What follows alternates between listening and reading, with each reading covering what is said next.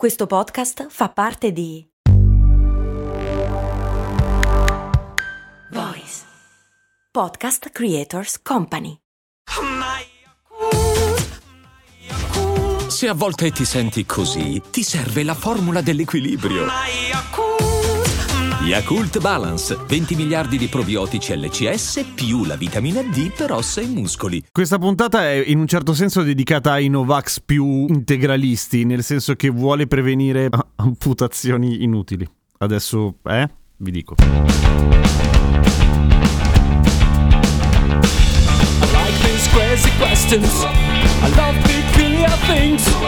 And so I listen to these podcasts created by Castell, Very human things.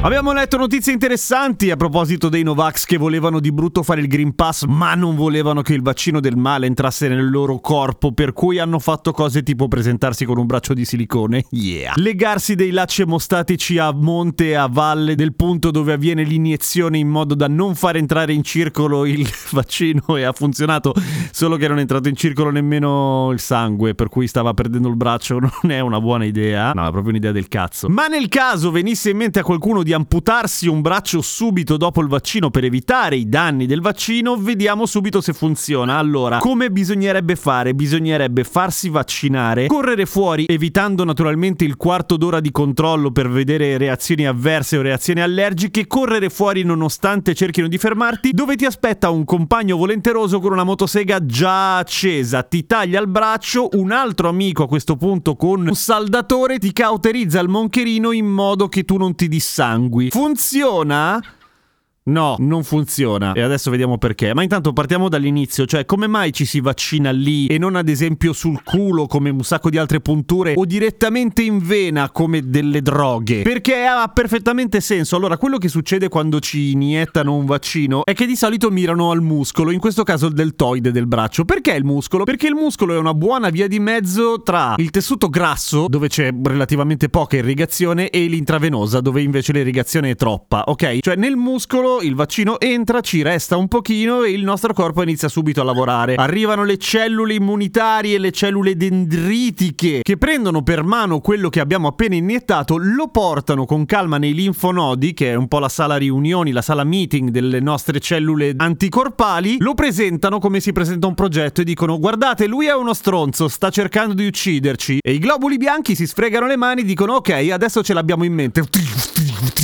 E lo uccidono male. Ma prima gli scattano una foto così quando incontrano i suoi amici in giro per il corpo gli fanno un culo come una capanna. Bene, successo! Il vaccino ha compiuto la sua missione. È così che funzionano. Il fatto che vengano iniettati nel muscolo gli permette di fare questo procedimento con relativa calma, così quando a un certo punto le cellule dendritiche portano dalle guardie gli agenti patogeni, fino a che le guardie T, conosciuti nel giro come linfociti T, iniziano a riconoscerlo e dicono sì sì ok ce l'ho, lo conosco già, ce l'hai già portato prima, vero? Giusto? Giusto? Ah, lo sapevo. Mentre le guardie B iniziano a costruire gli anticorpi, ovvero le armi per uccidere male il nemico. Se ce lo infilassero nel grasso, mh, ci metterebbe troppo tempo, c'è poca circolazione, andrebbe disperso, non farebbe un buon lavoro. Allora a quel punto mettiamocelo direttamente in vena. No, troppo veloce. Potrebbe addirittura essere pericoloso o comunque che gli agenti patogeni vengano distrutti prima di qualunque riconoscimento fatto come si deve. Il muscolo, appunto, come dicevo, ripeto, è un buon compromesso, è una via di mezzo corretta per assimilarlo con i tempi giusti. È per quello che fa male il braccio, perché c'è una reazione già lì per lì, iniziano a fargli il culo già in situ, che non è divertente perché ti fa male il braccio, ma è un ottimo segno, un po' come lo shampoo antiforfora che brucia, vuol dire che funziona. Ma quindi se il muscolo è il posto ideale, perché non nel gluteo che è un muscolo bello grosso? Perché in realtà il culo è molto ciccio, per cui una percentuale enorme di iniezioni fatte nel gluteo finiscono in realtà nella ciccia, a meno che tu non sia molto bravo. Oppure una ragione ufficiosa che però mi sembra più realistica che semplicemente nessuno ha voglia di vedere migliaia di culi pelosi al giorno. A quel punto tanto vale pupparsi un sacco di bicipiti col tatuaggio scadente con scritto resilienza. Ma tornando al nostro amico che si è appena fatto amputare il braccio per non farsi entrare in circolo il vaccino, ha ottenuto il risultato desiderato?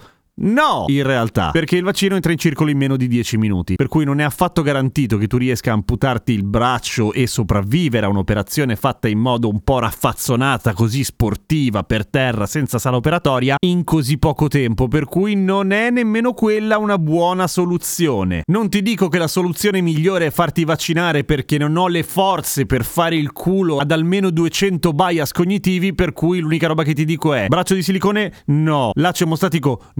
Braccio amputato? Nemmeno. Inventatene un'altra. Seguimi su Instagram, a domani con cose molto umane.